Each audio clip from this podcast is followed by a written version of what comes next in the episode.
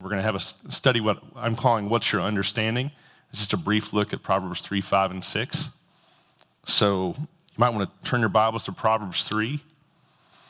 I'm going to be jumping around a bit, so you may also want to put a marker in Exodus 14 and Daniel 3.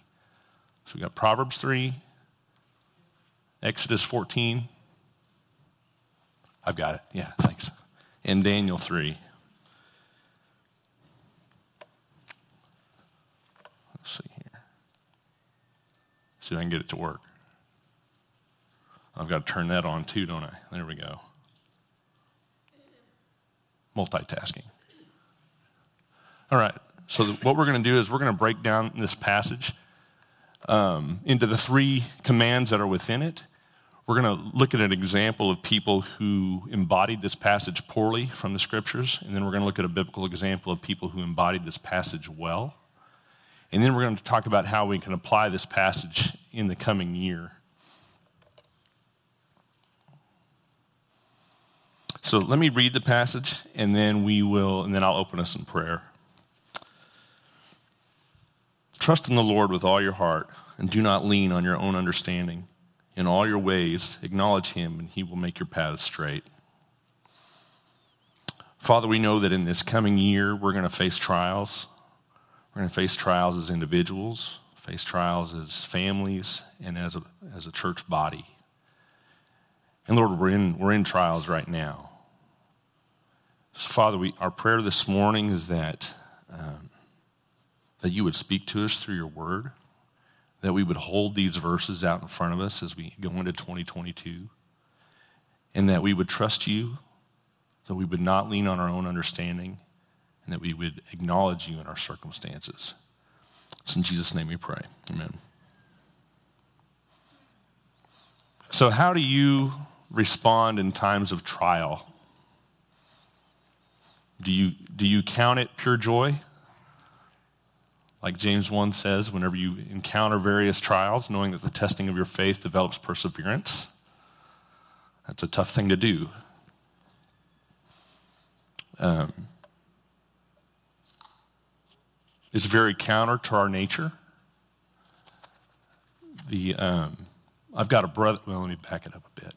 I've got a, a younger brother, his name's Blake. He's two years younger than me. And when, when Blake was in high school, he battled depression pretty hard. Um, he was a believer, but he was being deceived by the lies of this world and taken captive in his thoughts. And so, whenever something didn't go according to his plan, he went to a very deep and dark place. And it came to a head when he was a junior in high school and I was a freshman here at Oklahoma State.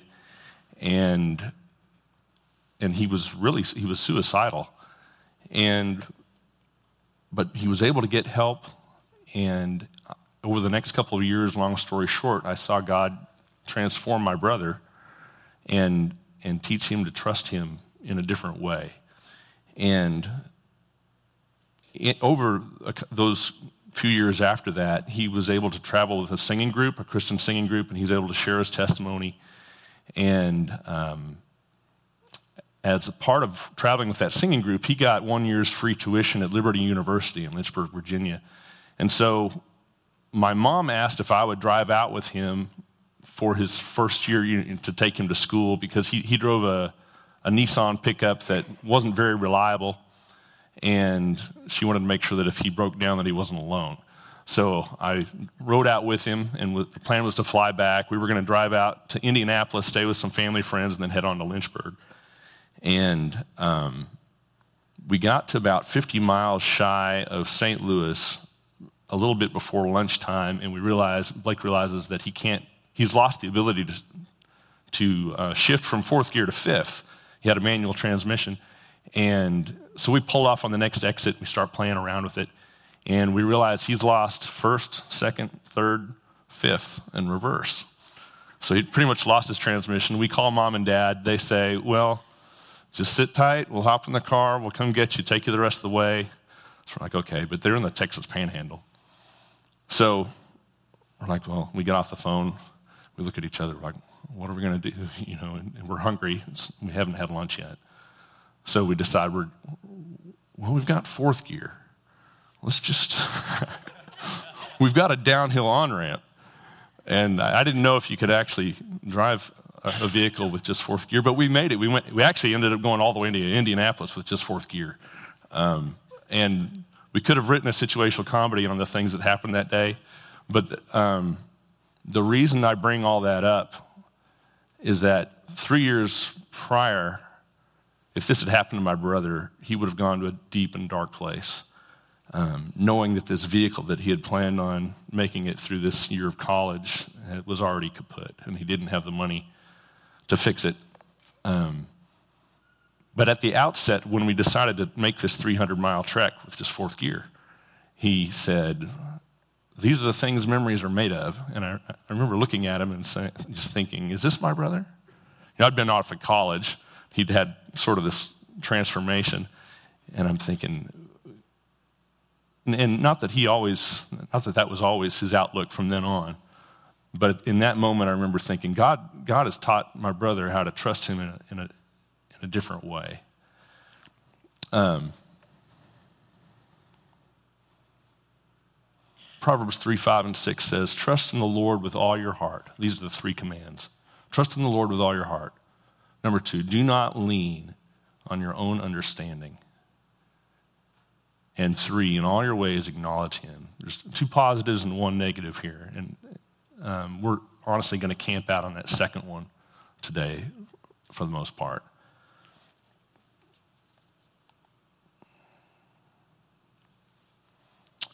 I want to look at an example of people that didn't really embody this passage very well. So, this is where we're going to turn to Exodus 14. But while you're going there, what we're going to look at is the passage where, the, where Moses is leading the Israelites out of Egypt. But as I was studying this, I had to be reminded that God had let them know long beforehand that they were going to be in slavery for 400 years and that they were going to be delivered. And in Genesis 15, 13 to 14, it says, it says, God said to Abram, Know for certain that your descendants will be strangers in a land that is not theirs, where they will be enslaved and oppressed 400 years. But I will also judge the nation whom they will serve, and afterward they will come out with many possessions. So this is this is 200 years before they even go into slavery, before they're even in Egypt, and 600 years before God's going to lead them out. He didn't tell them it was going to be Egypt. He told them 400 years of slavery. But by the time Joseph, you know, Joseph's the first one to sort of go to Egypt, when, when he's dying, he says, I'm about to die, but God's going to lead you out of this land into the land that he promised Abram, the land of the, the, the ites, I would say, the, um, the, the land of the Canaanite, the Hittite, the Amorites, the Perizzite, the Hivite, and the Jebusite. And so there's promises like that. And then, of course, God meets Moses in the wilderness, the burning bush. He tells him, You're going to lead my people out. And Moses tells Aaron, Aaron tells the, they tell the tribes. Um, so there's these promises that God has specifically given to the people of Israel.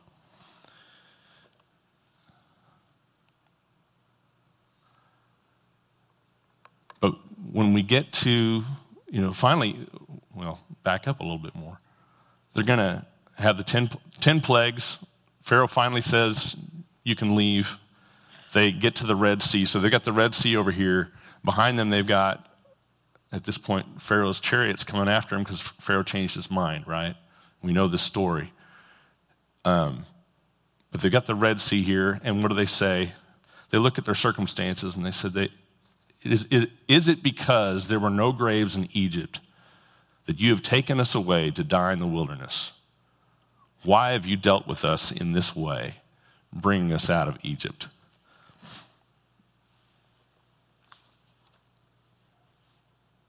So when they looked at their when they looked at their circumstances, what was their own understanding?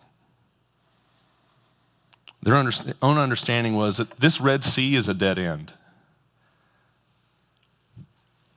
And nothing can overpower Pharaoh's chariots.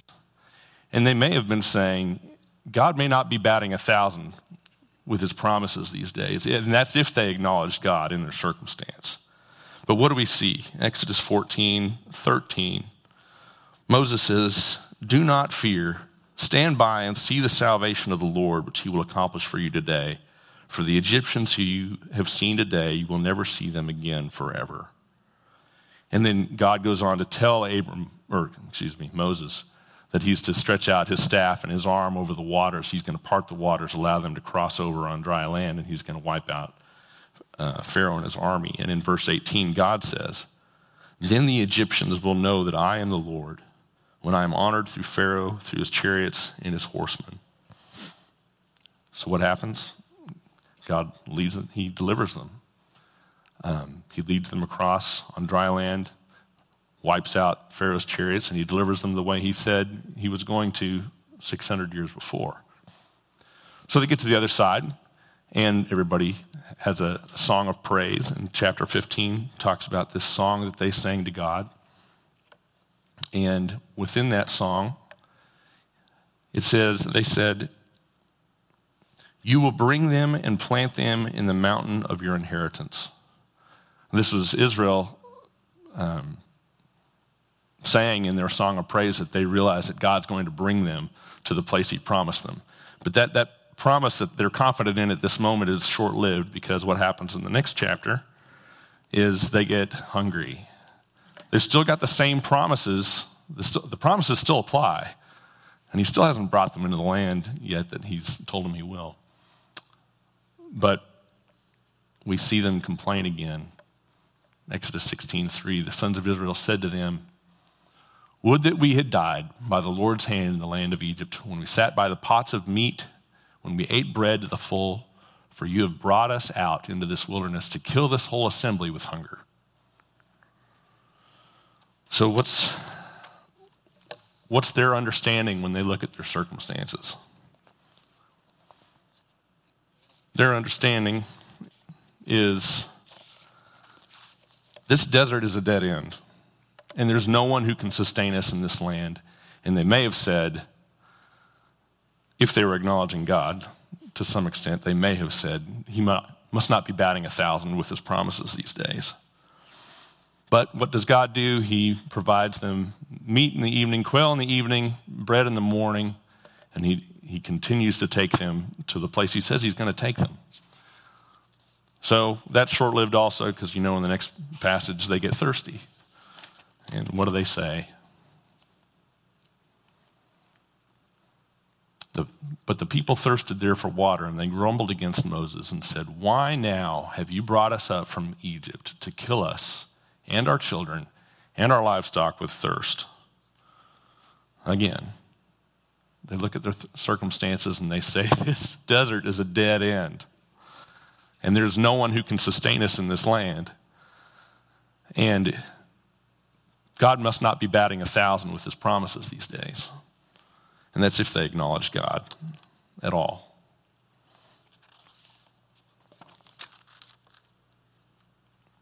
This multitasking thing is a little hard for me. Trust in the Lord with all your heart. Do not lean on your own understanding. In all your ways, acknowledge Him, and He will make your path straight. I want to talk about what I don't think this verse means.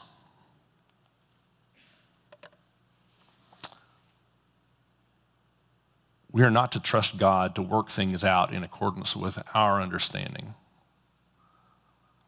And I don't think that we are to trust God to deliver according to what we see as good.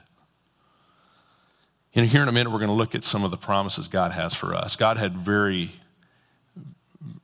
very focused promises for the people of Israel, but he has promises for us as well. But one of those promises is Romans 8:28 that says that God works all things together for good for those who love him and are called according to his purpose. Um, but I, I think this whole idea of our understanding, our understanding a lot of times is going to be getting in the, in the way of us trusting God. And we're going to look a little bit more at that here in a minute. But I don't think that there's a promise that what God sees as good is what we're going to see as good, especially in the moment.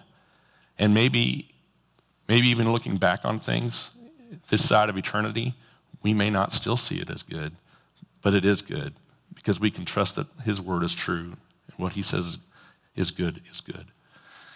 In the same way, when he says, I will make your path straight. I don't think every time God has a straight path that he sees as straight, are we going to see it as straight?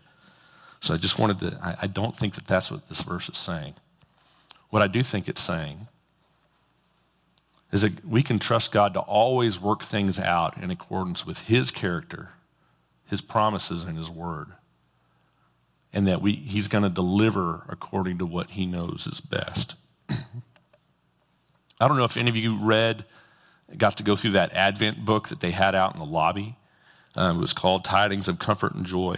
But on December 9th, uh, when the author was describing the wonderful counselor, he referred to Jesus as the ultimate supernatural strategist. And I think that that's really a beautiful description of who God is and, and goes really, really well with this idea of trusting God. Um,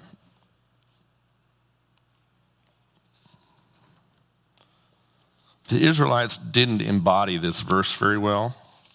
Um, look at how not, second here, look at how not straight their path was.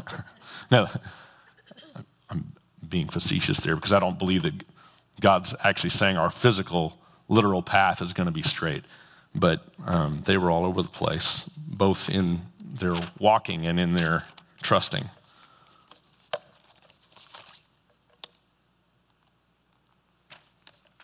Got papers all over the place here. What's, what you might find interesting and, and ironic is that Proverbs tells us to pursue understanding quite a bit. And so here's a list of verses where it talks about acquiring understanding. Incline your heart to understanding. Lift your voice for understanding. Give attention that you may gain understanding. Acquire understanding. Call understanding your intimate friend. And get wisdom and instruction and understanding. Why would Proverbs 7 4, do you think, tell us to call understanding our intimate friend when Proverbs 3 5 says, do not lean on your own understanding? And I think that I think the key in that in Proverbs 3 5 is our own understanding. We're not to lean on our own understanding. The Proverbs 9 10 actually tells us what what understanding we are to acquire. It says, The fear of the Lord is the beginning of wisdom, and the knowledge of the Holy One is understanding. The knowledge of the Holy One is understanding. The understanding we're to pursue is not an understanding of what God's path is, but rather the understanding of who God is, his unchanging character, our trust isn't to be in the revelation of the next 25 steps in our path. Our trust is to be in the fact that we can trust Him. There's another verse, Job 28 28. We know that Job faced trials. Behold, the fear of the Lord, that is wisdom, and to, to, to depart from evil is understanding. His thoughts are higher than our thoughts. His ways are higher than our ways. So now I want to look at, you can turn to Daniel 3. I want to look at some people that, that seem to embody this verse well.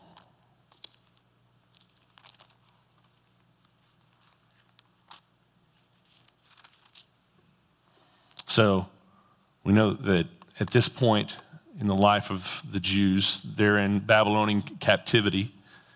And Nebuchadnezzar, the, the leader of the Babylonians, had put up this image and asked, you know, demanded that people bow and worship to it.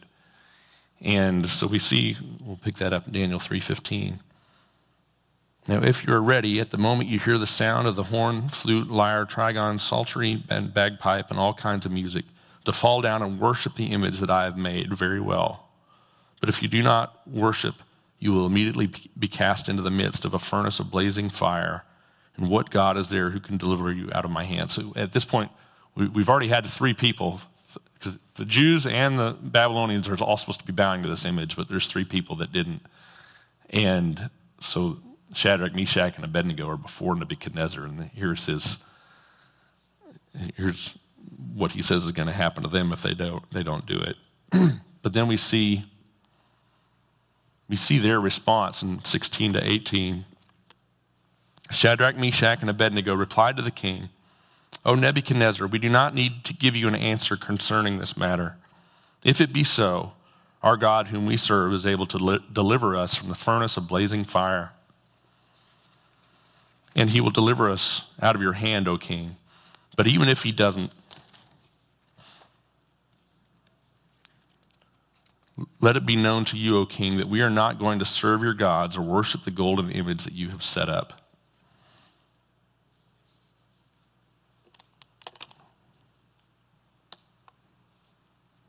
Oops.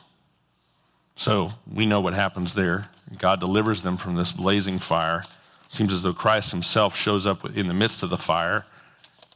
And we sing a song about that fairly frequently. There's another in the fire.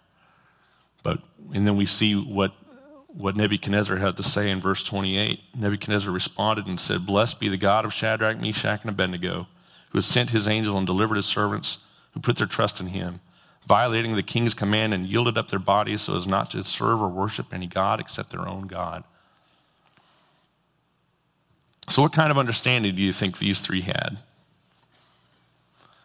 They didn't have a direct promise to them, such as the Jews did, that they were going to be delivered physically from this. Um,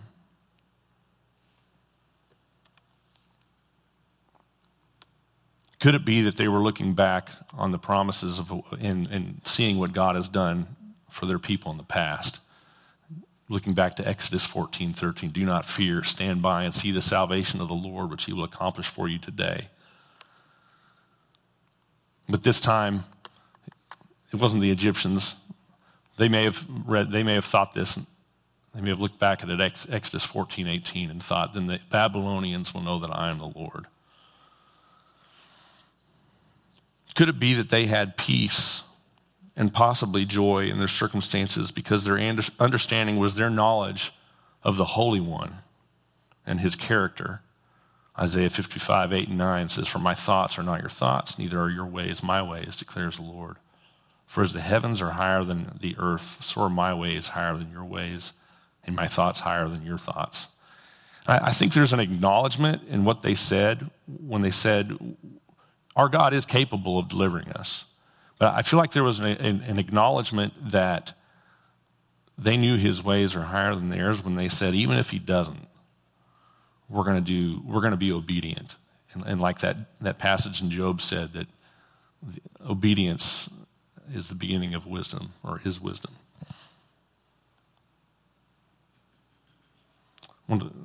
Here's some passages about God's character that I think we could focus on in the coming year. Numbers 23 19. When we read these, you can think about these circumstances of the Israelites and, and the men in Daniel. God's not a man that he should lie, nor a son of man that he should repent. Has he said, and will he not do it? Or has he spoken, and will he not make it good? God's promises are always true. He's not He's not faulty like we are. Hebrews 13:8 Jesus Christ is the same yesterday and today and forever. Matthew 7:11 If you then being evil know how to give good gifts to your children how much more will your father who is in heaven give what is good to those who ask him But you O Lord are God merciful and gracious slow to anger and abundant in loving kindness and truth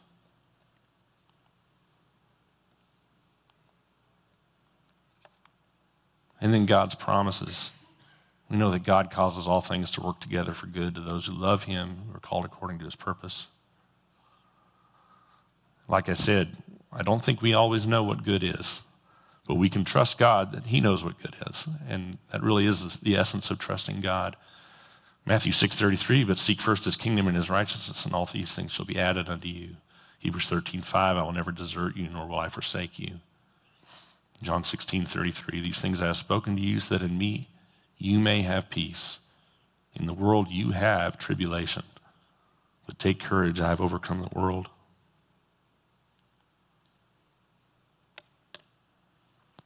So, how are we to make application to this in our lives as we go into 2022?